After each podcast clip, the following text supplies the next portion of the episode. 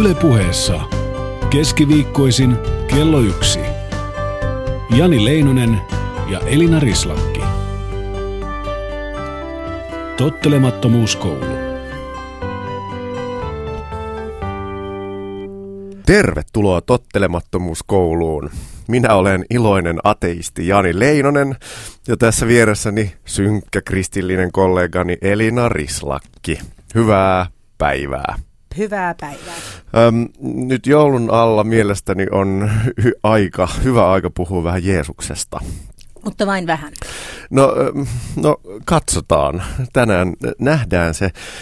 Öm, ja mielestäni tietenkin erityisesti sen takia, koska olemme tottelemattomuuskoulussa, on erityisen fiksua puhua Jeesuksen tottelemattomuudesta.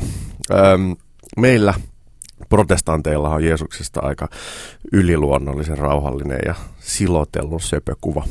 Mutta jos yhtään kaivaa pintaa syvemmälle, niin, niin totuus saattaa olla aika toisenlainen. Jeesus itse asiassa oli aika moinen riidan haastaja. Ja, ja tota, mä vähän kaivelin näitä, näitä tällaisia vaihtoehtoisia tutkintoja, tutkimuksia Jeesuksen toiminnasta. Ja tota, Mohandas Gandhin mukaan esimerkiksi Jeesus oli tota, historiamme yksi suurimmista kapinallisista. Jeesushan siis oikeasti rikkoi lakeja, jotka katsoi epäoikeudenmukaisiksi, jotka hänestä ylläpitivät sortajien valtaa. Ja hän ei ollut pelkästään provosoiva, vaan monet toimi, hänen toimistaan olivat suorastaan laittomia. Öm, eli hän oli siis kansalaistottelematon, eli väkivallaton kapinallinen – hän myös vastusti systemaattisesti temppelijärjestelmää ja roomalaisten miehitystä. Ja no, agitoi ihmisiä mukaan kansanliikkeeseen niin tehokkaasti, että viranomaiset määräsivät hänestä pidä, pidätysmääräyksen. Jeesus olikin siis aika iso osa elämästään viranomaisia paossa yksi minun suosikkikirjoistani on myös siis, on sen kirjoittanut siis yksi suosikkiohjaajista, eli Robocop ja Total Recall elokuvan ohjaajana paremmin tunnettu Paul Verhoeven. Niin... Miksi tämä on Jani sun suosikki? Mä nyt haluan saada häntä Verhoevenin. Miten, miten Verhoeven voi olla jonkun suosikki? No siis e- erityisesti tämä kirja on siis mun suosikki. Okay. M- mutta tota, kyllähän mä, ne on, ne on mun nuoruuden suuria legendaarisia elokuvia, nämä Robocopit ja Total Recallit. Siis... rauhallisia, hyvän mielen pläjäyksiä. No Joo, varmasti, mutta mennäänpä nyt tähän aiheeseen. Olihan mun mielestä ne on hyvin mullistavia e, niin kuin elokuvahistoriallisesti. On, on, on. Mua vaan kiinnosti, että miten tämä on tullut, joo. Mutta siis Paul Verhoeven on siis tutkunut Jeesuksen elämää ja hänhän on tota, ateisti ja, ja tota, hän on yrittänyt riisua tästä Jeesuksen elämästä kaikki yliluonnolliset tai e, tästä elämän tarinasta yliluonnolliset asiat. Ja tota, tässä suomeksikin käännetyssä kirjassaan, jonka nimi on siis Jeesus Nasaretilainen, niin Verhoevenin tulkinta on se, että kun Uuden testamentin tarinoista poistetaan Paavalin kaltaisten fundamentalistien ja poliittisesti motivoituneiden päällepäsmäreiden eh, niihin lisäämä satuilu, niin jäljelle jää oikeastaan tarina nuoresta nationalistimiehestä miehitetyssä Palestiinassa. Ja, ja Verhoevenin mukaan siis mies pettyy omaan poliittiseen idealismiin, oman kansansa eliitin hampaattomuuteen ja tarttuu aseisiin ja pääsee lopulta hengestään. Ja, ja Verhoeven kuvaa tota, vaikka Jeesuksen elämästä onkin joitakin tuhansia vuosia jo niin aika tutun tilanteen, eli, eli silloinkin Palestiina oli siis miehitetty valtio ja Jeesus ei edustanut mitään EUn kaltaista unelmaa kansojen yhteistyöstä, vaan oman kansansa vapautusta miehittäjän ikeestä.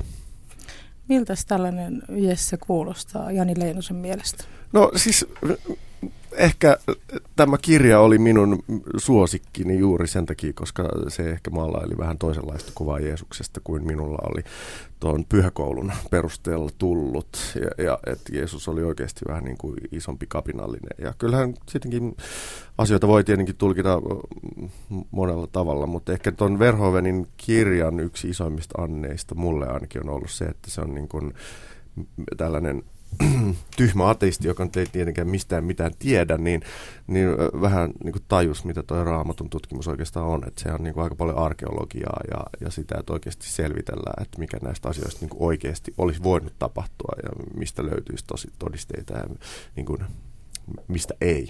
Eli se on aika, aika, antaa aina aika jännittävän kuvan. Totta, ja aika mielenkiintoista, kun ajattelee, että Robocopin ohjaaja on kirjoittanut, kirjoittanut kirja Jeesuksesta, niin kyllähän se herättää mielenkiintoa niin monin tavoin.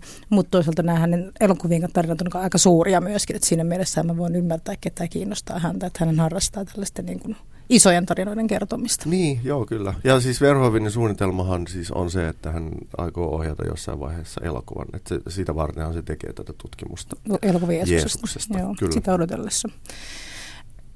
Meillä on tänään vieras, josta mä oon tietenkin aina mä ollut innoissaan meidän vierasta, mutta tänään jotenkin erityisesti, koska meillähän on siis viimeinen tottelemattomuustunti ja sehän tietenkin herättää monenlaisia tunteita minussa. Minu, mulla on itselläni, tämä on ollut vähän semmoinen matka, tämä meillä on ollut kuusi osaa ja musta tuntuu, että mä oon aika paljon pohtinut ja muuttunut ehkä tänä aikana.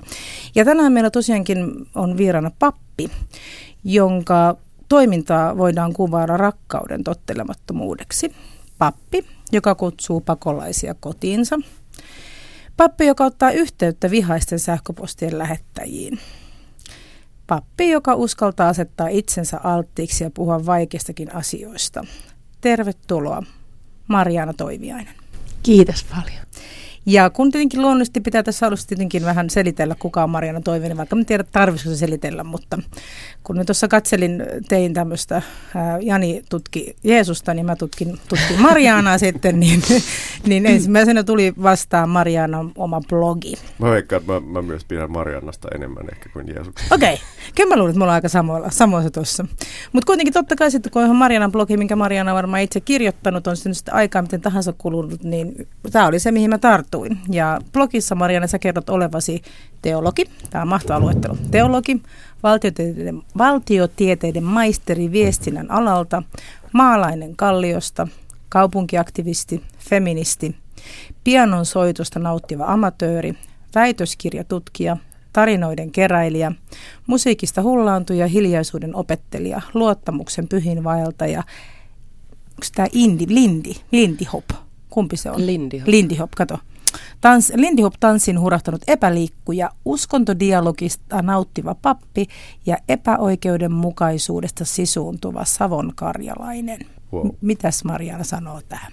Tämä on varmaan tämmöinen, piti kirjoittaa jotakin tämmöistä CV-tyyppistä treenata jonkun blogin tekemistä. Se on vissiin jäänyt eetteriin, että olisi voinut vähän jotenkin rumeampaakin ehkä itsestään sanoa, mutta hieno, hieno ihminen, kuka lieneekään. mä, tota, mä on varmaan joskus vahingossa kutsunut sua tällä nimellä, mutta meinasin nyt tässä alussa myös kutsua sua radikaalipastoriksi, mutta sä oot kieltänyt sen.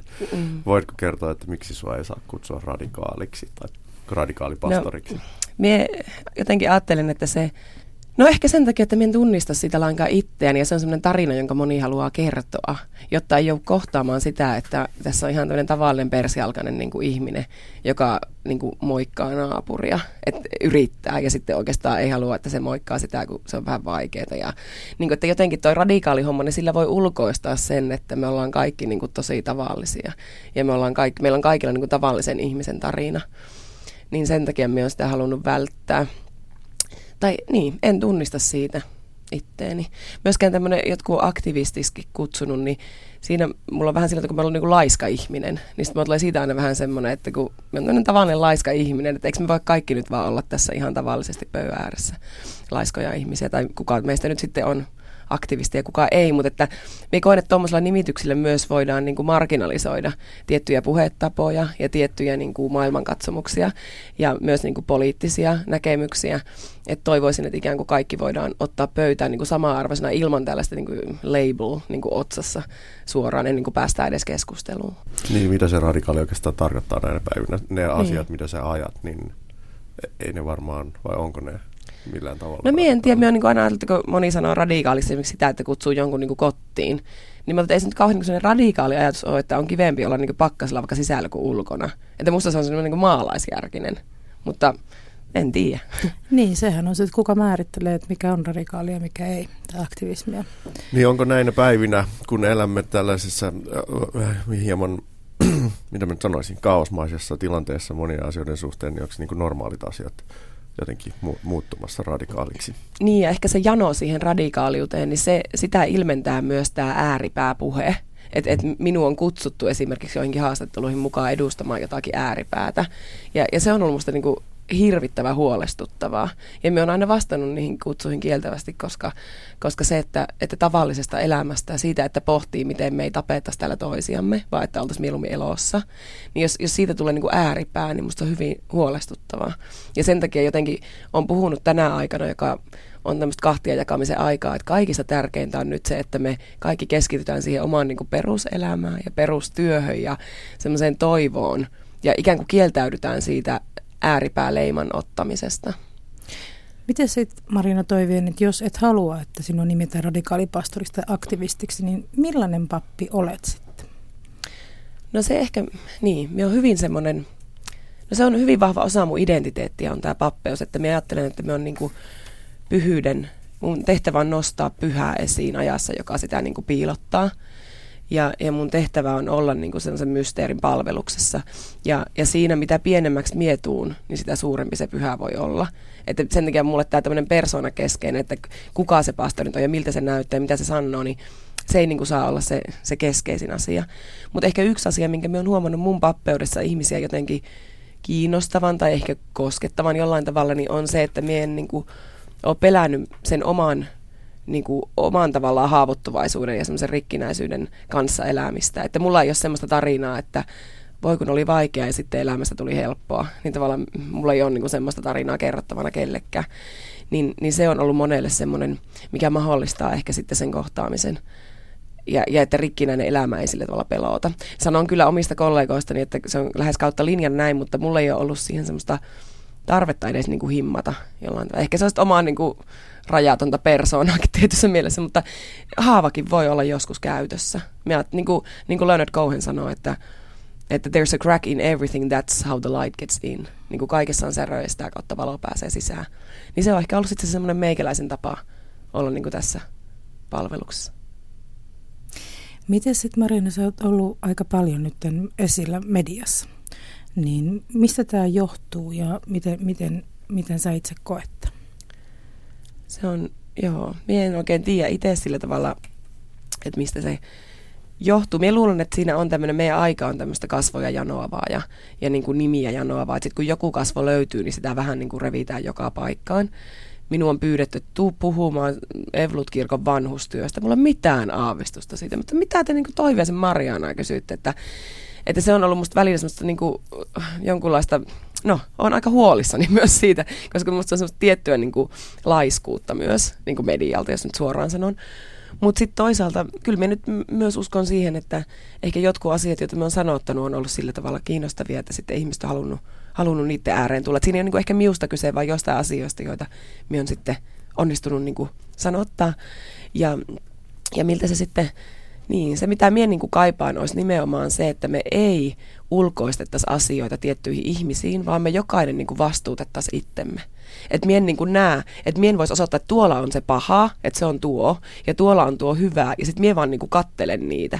Vaan että me uskaltaisin katsoa, että se paha on niin minussa, ja se hyvä on minussa ja miten minä sitä niin kuin harjoitan. Et tämän takia minä on aina kun minua on pyydetty, minulla on lista siis kollegoja, 3000 pappia Suomessa yli ja siis aivan, että meikäläinen on niin kuin aivan siis tossukka siinä porukassa.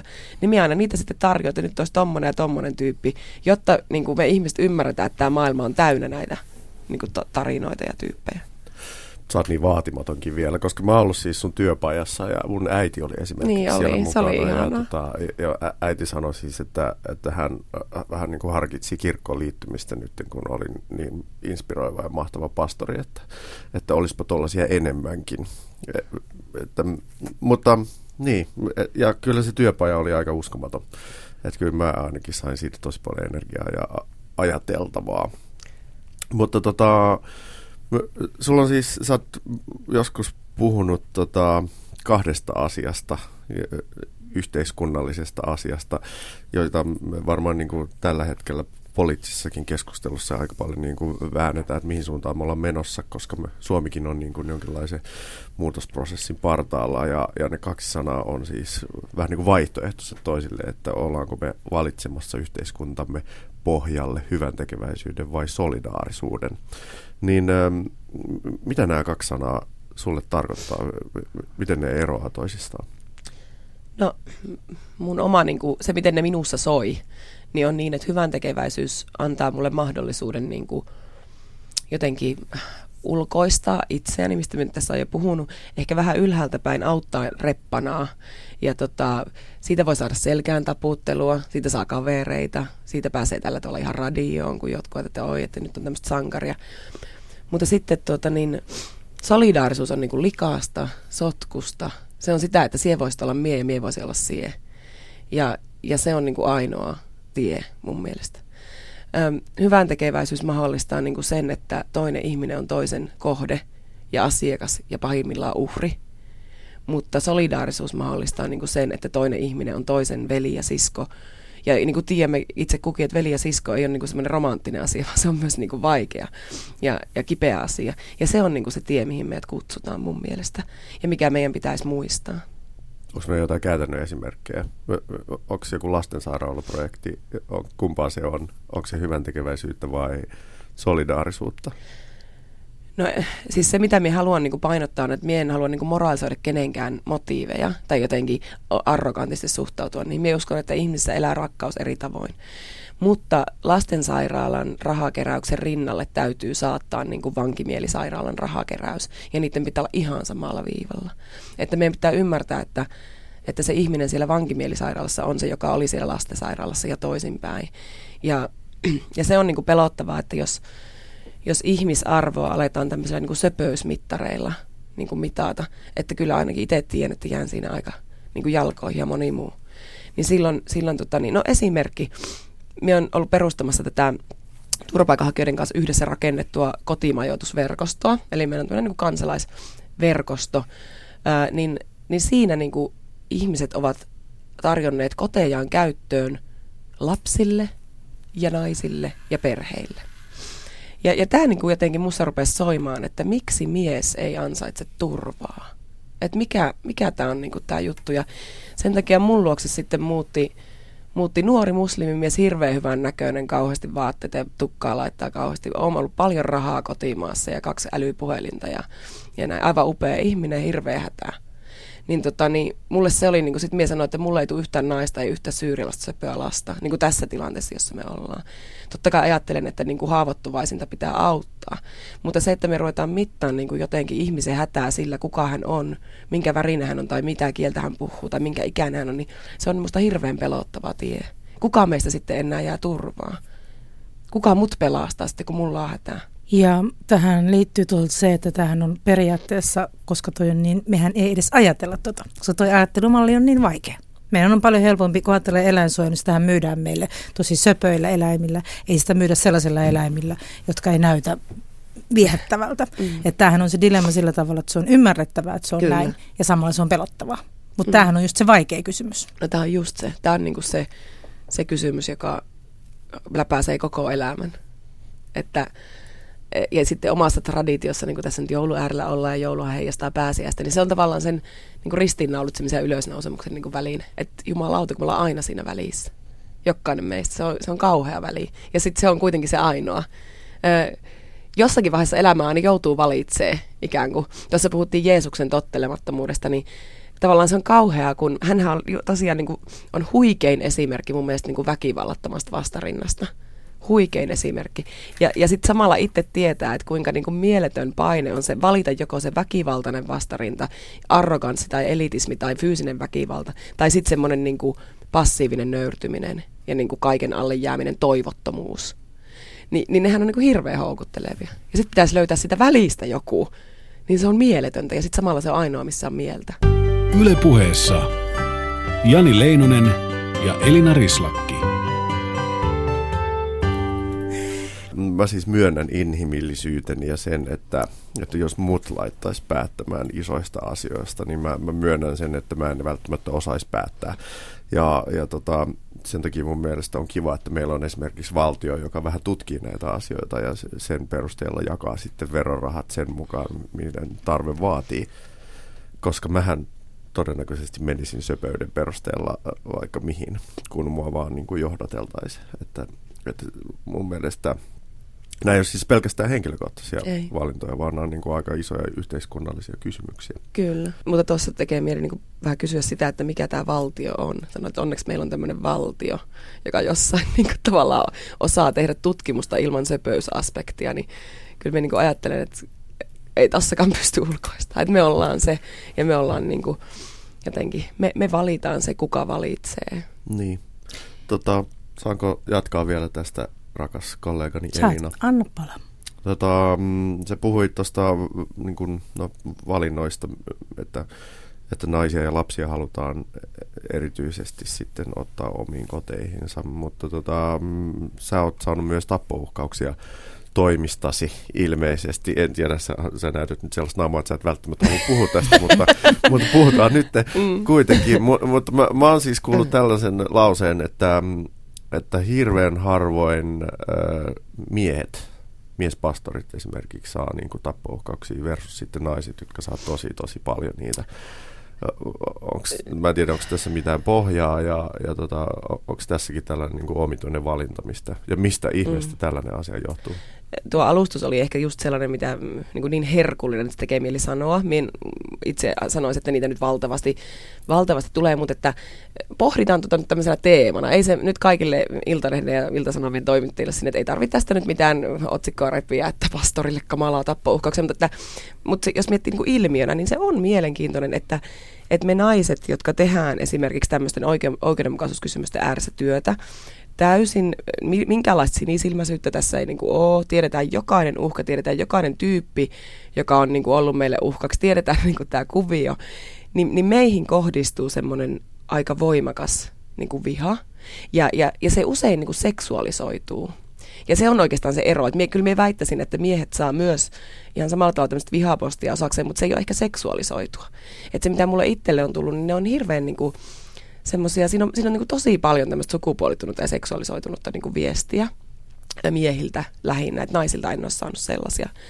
Ja, ja, ja kyllä mulla niin kuin siitä tulee semmoinen olo, en halua niin kuin jotenkin ö, nyt ketään niin kuin tavallaan Freudilla päähän lyödä, mutta että, että kyllä mulla tulee niin kuin olo, että, mi, että mikä hätä on, että mikä on niin kuin se paha olo ja se tuska ja se niin kuin jotenkin identiteettiin liittyvä ulottuvuus, joka tuo ton pintaan – se on se kysymys mulla ollut, mikä sitä herää.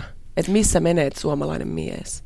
Ja se on todella hämmentävää, koska mä itse kun seuraan sivusta ja olen osallistunut keskusteluun, että se tulee hyvin nopeasti. Mm. Tämä just, että se jollain tavalla niin seksuaalisuuteen liittyvä asia. Ja justin tämä, että mikä tarve siinä on, koska todellakin ei, ei, ei miehille tule, se on jotain mm. muuta. Että se on joku tämmöinen niin kuin uhkaava seksuaalinen aggressio. Ja et mä oon yrittänyt, mä en tiedä. Jani, siis miehenä, mitä sä, mikä ajatus sulle herää, kun sanotaan, että tälle kirjoitetaan? Mistä se voi... No, no siis tota, tästähän on ollut viime viikkoina aika paljon keskustelua, tota, no, naisten kokemasta seksuaalisesta ahdistelusta ja muusta, ja kuinka niin kun, yllättävän laajaa ja, ja tota, yleistä se on. Ja, ja olisiko Hesarissa oli justiin mielipidekirjoitus siitä, että joku nainen nimimerkillä kirjoitti, että siitä lähtien kun tissit on kasvanut, niin joku on käpelöinyt. Ja tota, e, en mä, siis mun, mun mielestä tämä on, on siis tosi noloa mulle, koska mähän en ole edes tiennyt tästä asiasta, että se olisi niin yleistä, ja, ja koska eihän mä sitä koe.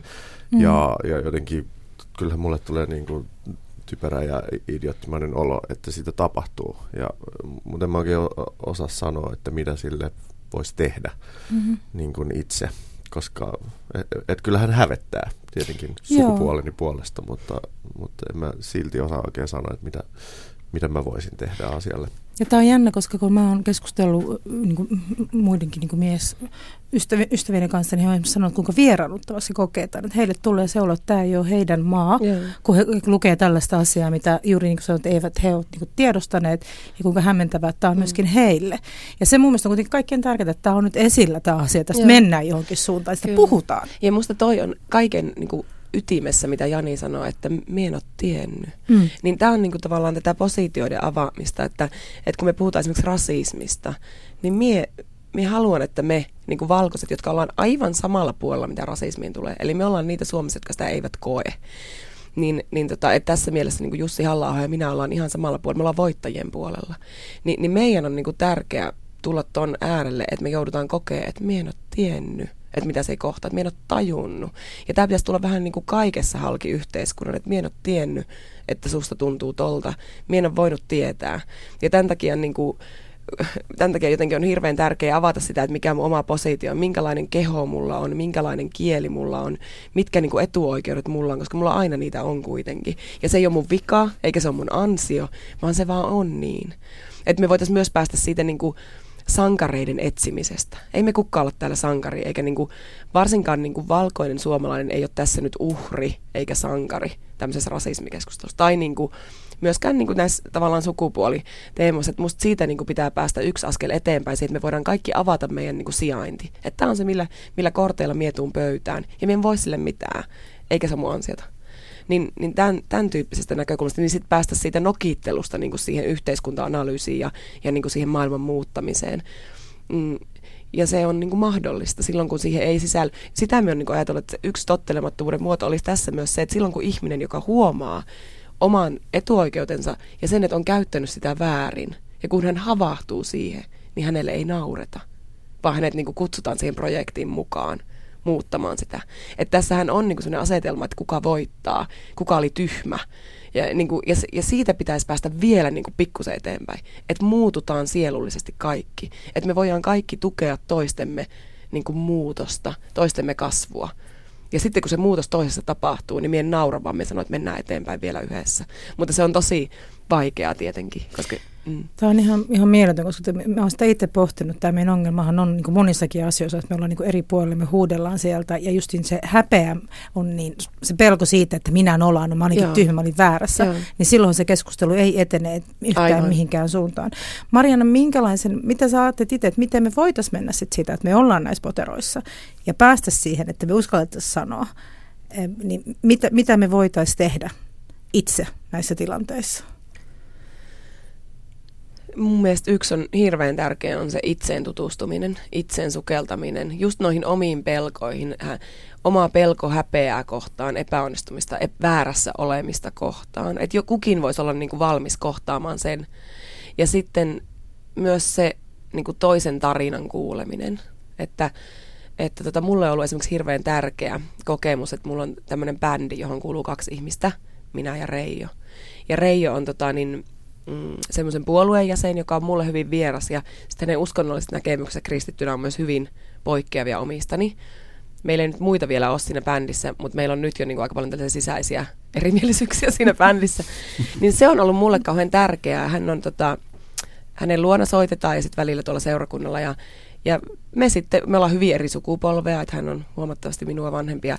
Sitten me niin soitetaan, meillä on ne treenit ja sitten me saadaan valita niin ohjelmistokin niin, että aina toinen valitsee biisin vuorotellen ja sitten on veto-oikeus. Että jos ei niin pysty, niin sitten voi sanoa, että ei pysty tuohon. Sitten niin pitää jotenkin pystyä löytämään, että tämä on se meidän niin ohjelmisto. Ja sitten aina, aina treenien päälle me sitten siunataan toisemme niin ristilmerkillä otsaa. Niin se on ollut mulle semmoinen, että Reijolle terveisiä, jos hän kuuntelee, että sä oot mulle tärkeä.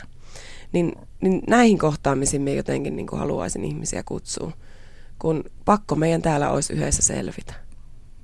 Mä, mä, mä siis liikudun näistä sun puheista täällä, mutta tota, täällä ateistina pakko sanoa, että, että tota, jotain vähän hämmentävää myöntää myös tämä, että että mä oon vähän niin kuin ruvennut fanittaa kirkkoa, koska niin kuin kirkko on tällä hetkellä tässä yhteiskunnassa niin jotenkin ainoa taho, joka puhuu oikeudenmukaisuuden ja tasa-arvoin ja solidaarisuuden tai niin kuin tällaisten niin kuin välittämisasioiden puolesta.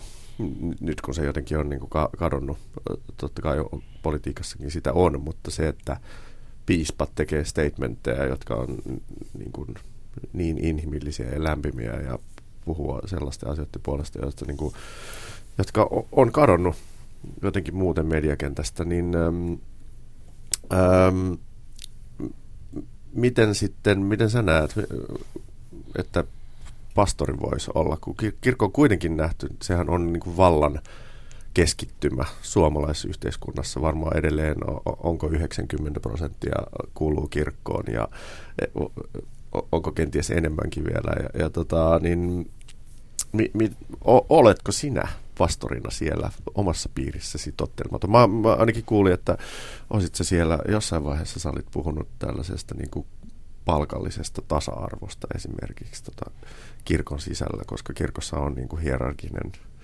järjestelmä, ranking niin sanotusti, vaikka se nyt ei välttämättä ehkä ole Jeesuksen ajatuksen mukainen. Niin miten sä toimit omassa Joo. yhteisössäsi kriittisesti? No tota, No minä tällä hetkellä ajattelen, minusta tällä hetkellä kirkossa toimiminen suomalaisessa yhteiskunnassa, siis nyt puhun Suomen evankelis-luterilaisesta kirkosta, meillä on valtavasti kirkkoja Suomessa, mutta tässä evankelis kirkossa toimiminen on hirveän kiinnostavaa, koska tässä on tämmöinen niin paradigman muutos menossa. Että kyllä mun kokemus on se, että ei se enää ole semmoinen vallanlinnake, vaan se on niin kuin vähän noloa. Ja, ja se on musta hirveän herkullinen paikka. Ö, ainakin siis minä itse on Kalliossa pappina. Meillä on alle puolet alueella kuuluu Suomen Evolut-kirkko, että se on niin kuin vähemmistö. Ja, ja se on vähän seminoloa ja jotenkin sitä jo, se on vähän niin kuin statement, semmoinen nolo-statement kuulua kirkkoon tai kastaa lapsensa. Ja siinä on musta jotain niin kuin sillä tavalla herkullista, että niin sen kuuluu olla. Että et sehän on todella noloa. Sehän on niin kuin, häpe, Jeesushan saattaa meidät häpeään. Siis Paavali puhuu, että puheen rististä on hulluutta muiden korvissa. Ja sen pitää olla näin. Joo, mutta tota, niin, nyt tuohon, tuohon laajempaan kysymykseen, niin no siis 70 prosenttia on se nykyään se kuulumis, kuulumisprosenttia, vähenee koko ajan.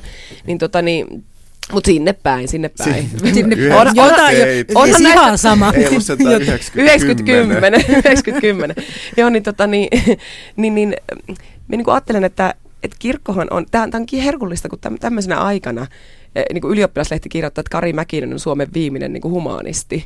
Niin se on tavallaan kauhean kiinnostavaa, just tuosta sanoit, mitä sanoit, että nyt kirkko yhtäkkiä nousee esiin. Niin näin me ollaan, kun me toimitaan koko ajan näin, siis me niin kuin kirkkona, ollaan toimittu joka päivä samalla tavalla kuin nyt, mutta meidän aika on ollut niin eri.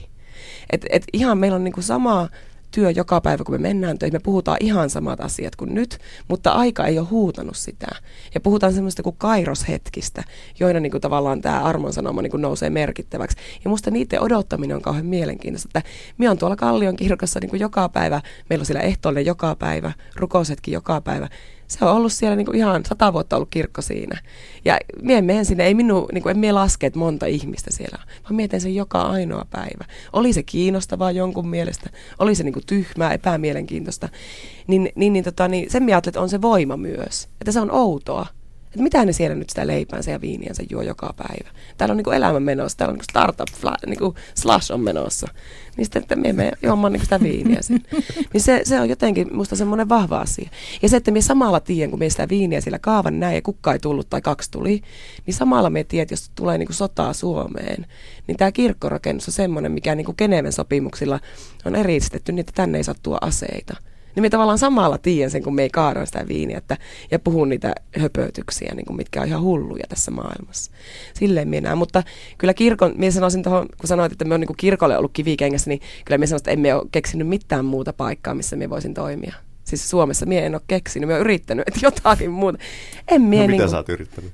No kaiken maailman yrittänyt keksiä, mutta en mie niin kuin löyä, kun koko maailman logiikka on niin toinen. Maailman logiikka on niin kuin se, että tämä on voittajien maailma, tämä on niin kuin coolien maailma, tämä on rahan maailma. Sitten me vaan sanotaan, että ei, että, että pitää rakastaa sitä, ketä vihaa ja niin kuin kääntää toista poskea. Se on niin kuin ihan älytöntä. Niin emme löyä mistään sellaista paikkaa.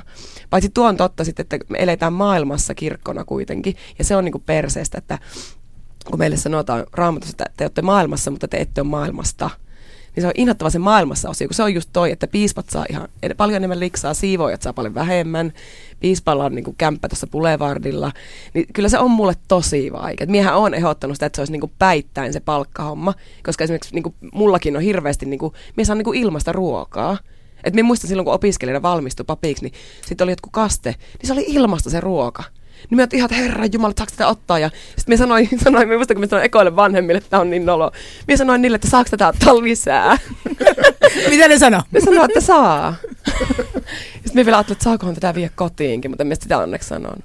Että sehän on niinku, me ei niinku kyseenalaista tämmöisiä asioita kun oli niinku kilohintoja tottunut katsoa, että yhtäkkiä musta tuli pappi, tadang, on niinku kuukausipalkka.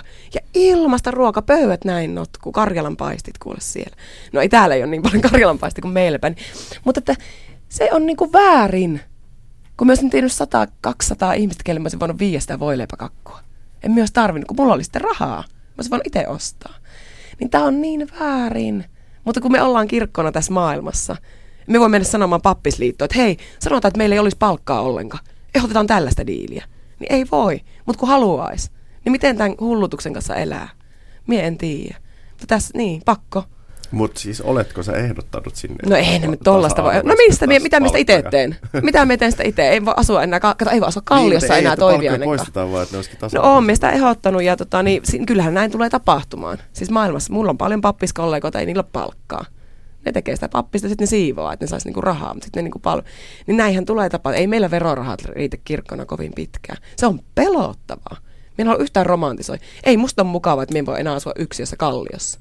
Ei se ole kiva, kun se on kiva se kallio, sillä on mukavaa meininkiä. Niin tässä niinku pitää haastaa itsensäkin. Marina Toiviainen, taas puhutaan nyt papeista ja on aivan, aivan upeata, mitä sä heität tässä meidän ilmaan, mutta jos mä kysyisin sulta ihan tuolle kun sä ammatillisesti, niin mm. tässä ajassa millaisia pappeja me tarvitsemme? Mun mielestä tuota kysymystä, kun me on luterilainen pappi, niin meillähän on myös ajatus tämmöisestä yleisestä pappeudesta. Eli ikään kuin, että kristitty on aina toiselle pappi. Niin me haluaisin laajentaa sen niin, että millaisia ihmisiä me tarvitaan. Millaisia ihmisiä me tarvitaan sitten?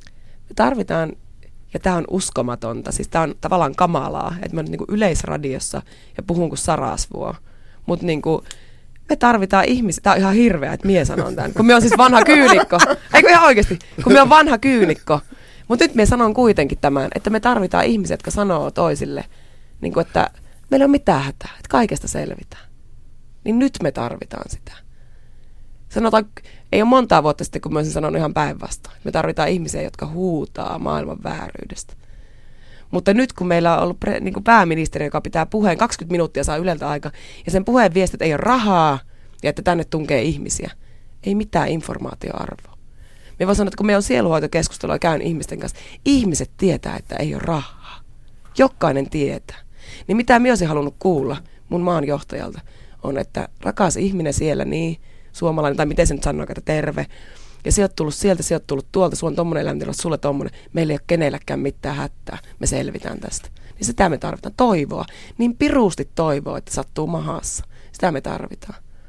Että jaksettaisiin toivoa. Kyllä. Kiitos tästä toivosta.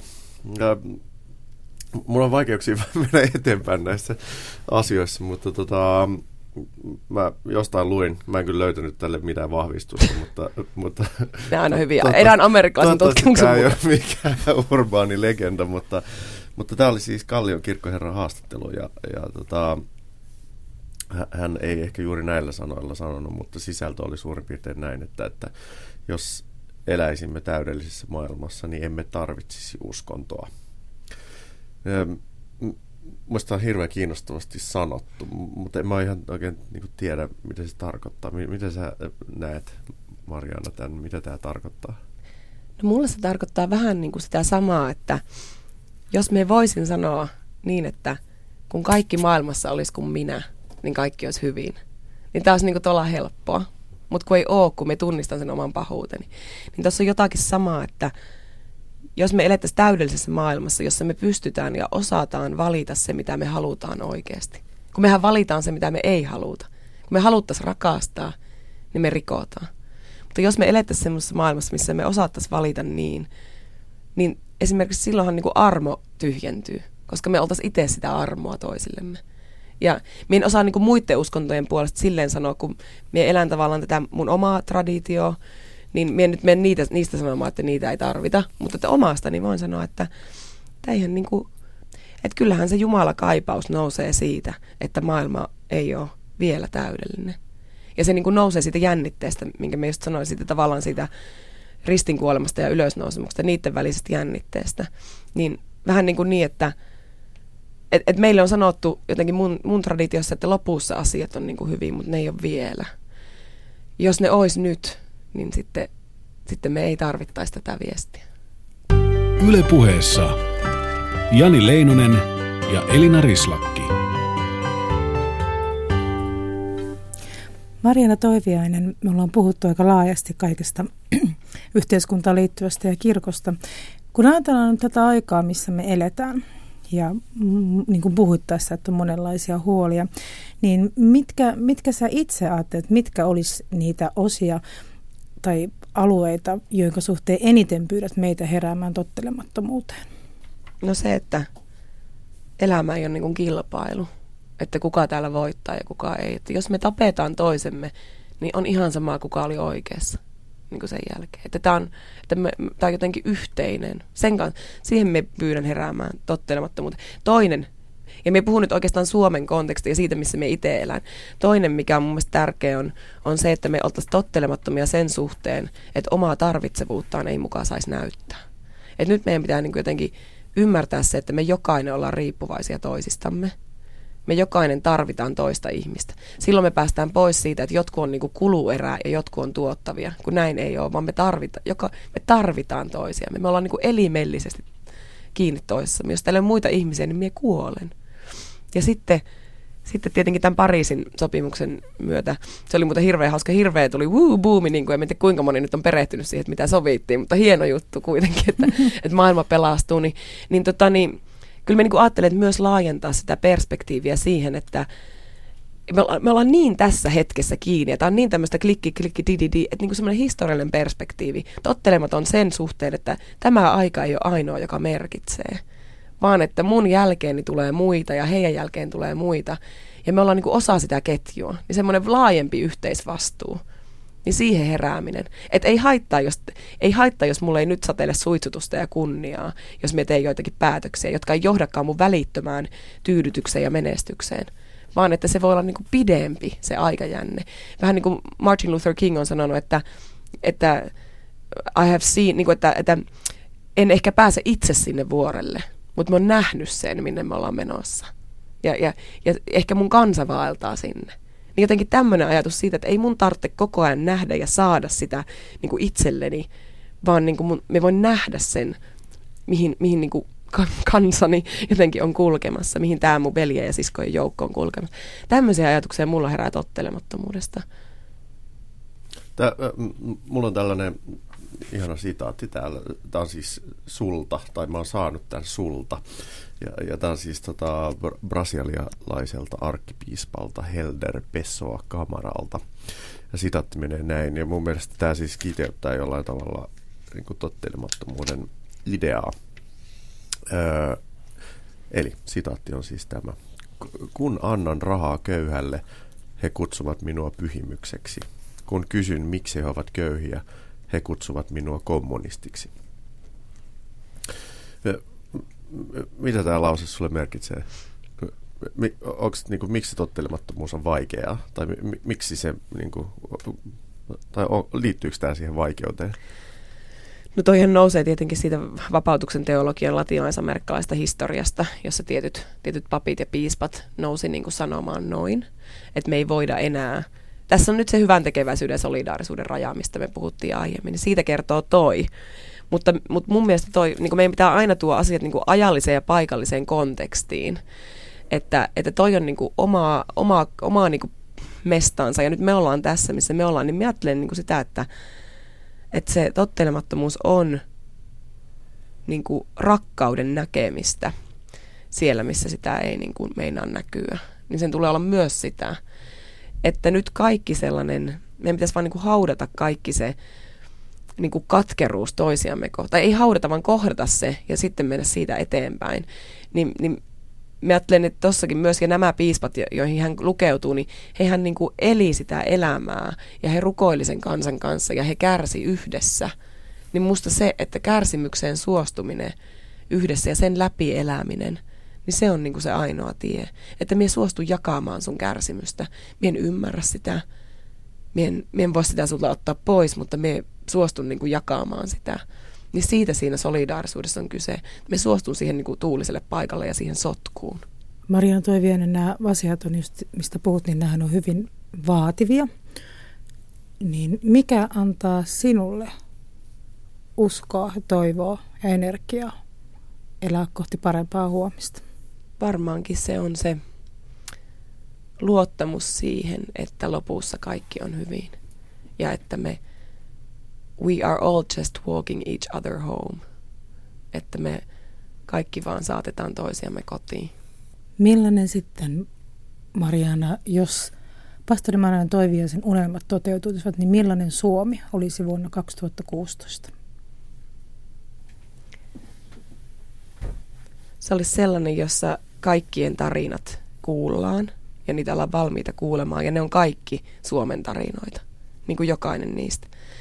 Ja, ja se on sellainen, jossa me oltaisiin vähitellen valmiita kohtaa myös niitä haavoja. Että musta tuntuu, että meillä on aika paljon kollektiivista historiaa, jota me ollaan niin kuin haudattu ja jota ehkä mun sukupolvi on sitten käynyt niissä omissa terapioissaan läpi, mutta että me voitaisiin niin kollektiivisesti kohdata niitä kipukohtia ja, ja tiedostaa, että me ei mennä rikki, jos me kohdataan ne asiat, jotka meitä on satuttanut.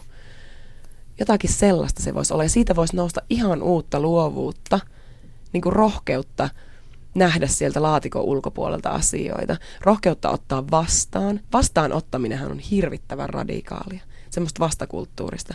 Että me asetun sille paikalle, että me on valmis ottaa vastaan.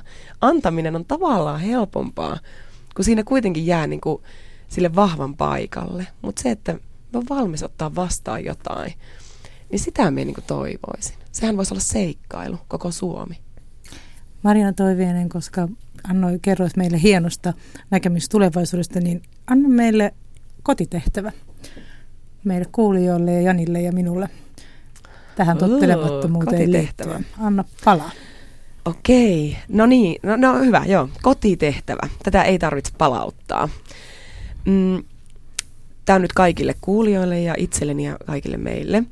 Valitkaamme tänään tai viimeistään huomenna joku semmoinen hetki, että me ollaan jossain paikassa, jossa meidän ohi kulkee ihmisiä, joita me ei tunneta.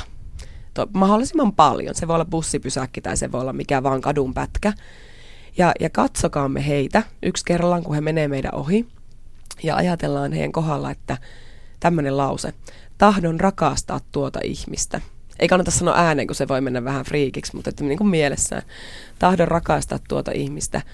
Ja, ja ihan katsoa vaan tuota, tuota, tuota. Ja jonkun heistä kohdalla se tuntuu vaikealta, tai se tuntuu jotenkin epämiellyttävältä tai oudolta, niin ei säikähdetä sitä hetkeä, kun se tuntuu vaikealta, ei tuomita itteemme, vaan kysytään, että mitä tässä tapahtuu. Että minkä takia mulla oli vaikea niin kuin häntä rakastaa, kun nämä kaikki ihmiset oli siis tuntemattomia tai on, ketkä tulee vastaan. Ne on aivan samalla viivalla mulle. Mutta jonkun kohdalla mulle tulee vähän no ei oikein. Niin mistä se tuli? Ja mikä siihen vaikutti? ja mitä se mulle opettaa, mitä se voi mulle kertoa, mihin se voi mut johtaa. Ja sitten jos se johtaa sut johonkin, niin sitten ei kun sinne vaan sitä kohti, mikä se onkaan. Oletko Mariana itse koskaan niin, tehnyt, te, testannut omalla kohdalla sitä tehtävää? Tai mitä sä ajattelet, että sulle voisi käydä tämmöisessä? Mä oon testannut tämän, sen takia me uskallan tämän lanseerata. Okei. Okay. Mä oon testannut tätä ja tota niin... Onko toiminut? No siis se toimii sen takia, että se alkaa muuttaa niin kuin sinua. Se on niin kuin sillä, että se alkaa muuttaa. Ja usein silloin, kun niin kuin eniten vituuttaa, niin silloin me teen tuota. Sitten tulee semmoinen, että tässä on niin paljon, niin kuin, täällä on niin, kuin niin paljon rakastettavaa ja se on mulle vaikeaa ja se on mulle rikasta. Ja mulla menee tähän koko elämä. Eikä se riitä. Mulla, mulla, mulla on täällä hirveä lista kaikkia tosi konkreettisia kysymyksiä, mutta kun puhutte, puhutte niin mahtavan tota, yleviä asioita, niin mulle tulee tässä vähän niin kuin urpo-olo esittää näitä kysymyksiä. Mä olisin kysyä jostain Marksista ja tällaisesta, mutta tota... No tulihan se Marks no, no niin. Hyvä, että Leinonen pääsi Marksin sentään niin. tähän vielä täräyttää. Aina haluan tuoda Marksin tähän. Saako kysyä? Saat kysyä. Niin, kun mua kiinnostaa tälleen omastakin näkökulmasta tämä, että kun Marx puhuu opiumista kansalle, eli uskonnosta, niin tota, ja tietenkin tätä on tulkittu hyvin uskonnon vastaisena statementtina, niin miten sä näet se, onko se sellaista? No mie on itse siis tämmöinen eksistentialisti niin kuin teologi, että Marx on mulle yhteiskuntapoliittisesti kauhean tärkeä, niin sitten miehen luen ton niin kuin eksistentialistisesti. Eli niin, että, että ja sitten luterilaiset, tai otan Lutherin tuohon vielä viereen. Luther sanoo, että, että ihmisen Jumala on se, johon hän toivonsa pistää. Se, minkä se uskot, että sieltä mun ratkaisuni tulee, se on ihmisen Jumala. Ja tätä hän tarkoittaa, kun hän tulkitsee ensimmäistä käskyä, älä pidä muita jumalia, eli epäjumalia. Niin kuin me puhutaan epäjumalasta, niin se on niin kuin sitä, mihin me toivoni pistää. Sehän voi olla mitään vaan, siis parisuhteeseen tai menestykseen tai rahan tänä.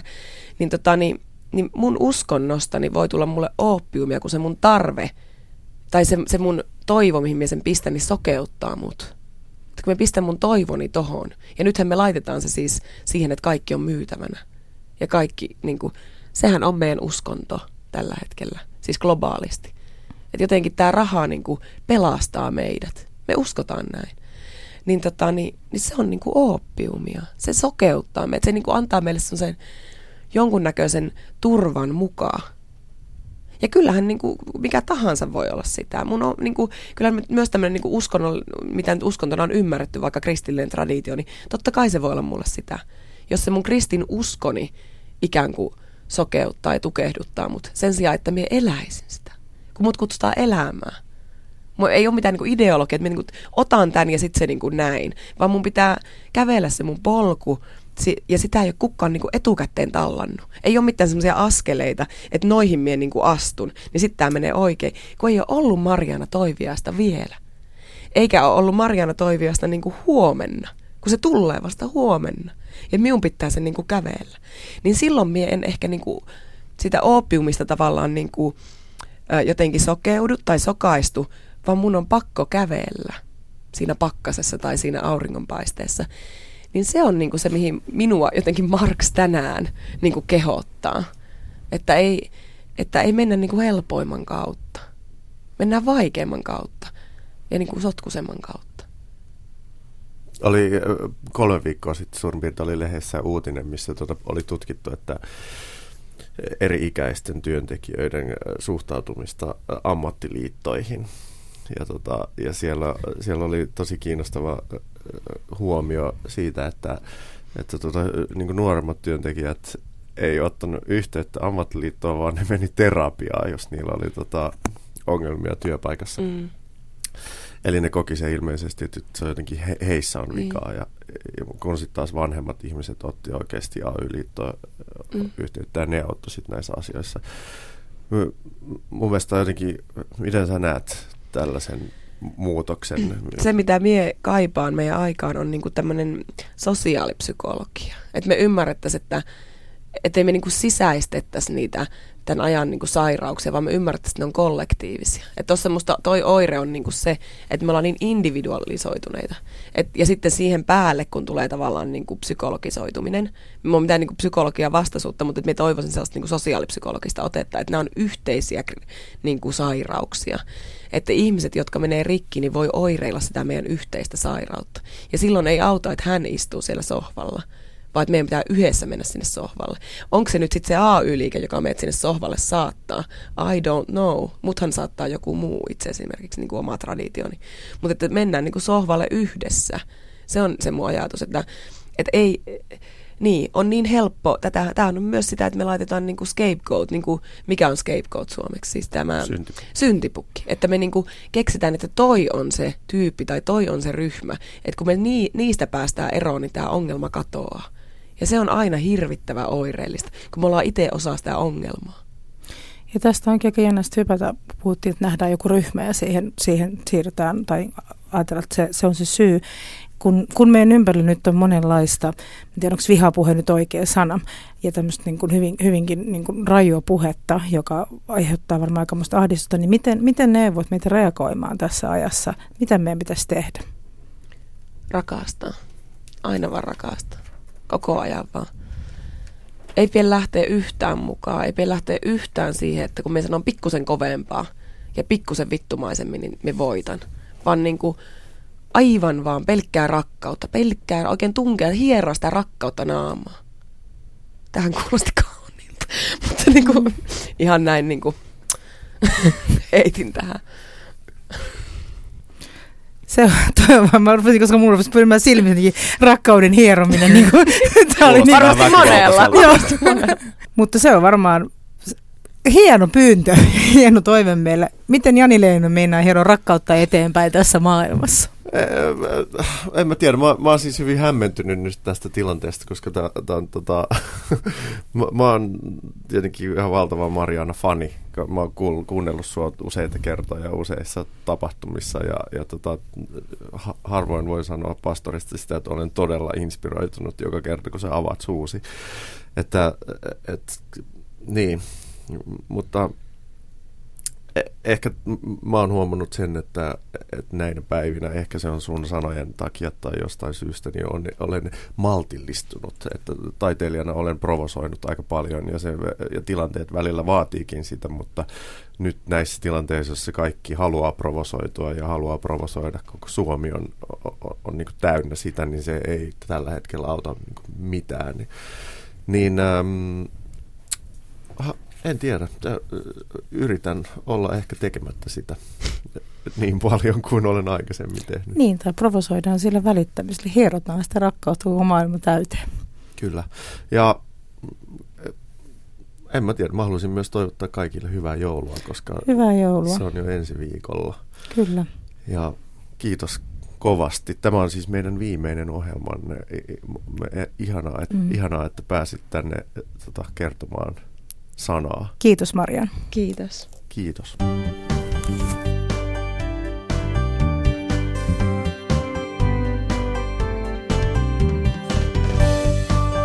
Ylepuheessa Jani Leinonen ja Elina Rislakki. Tottelemattomuuskoulu.